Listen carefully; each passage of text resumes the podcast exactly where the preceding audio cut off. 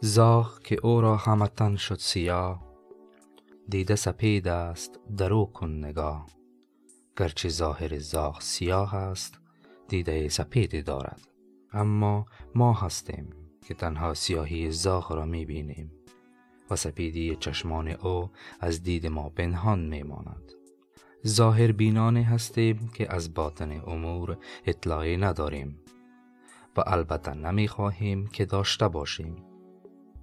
و تنها به ظاهر بسنده می کنیم و همان ما را در قضاوت کفایت می کند. شاید ظاهر خود را نیز سپید بنمایانیم. اما دیده ما سیاه است.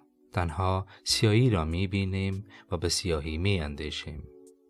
همان طوری که زاغ را تنها پرنده سیاه می بینیم بسیاری از امور و انسانهای دیگر را نیز از روی ظاهر قضاوت می کنیم.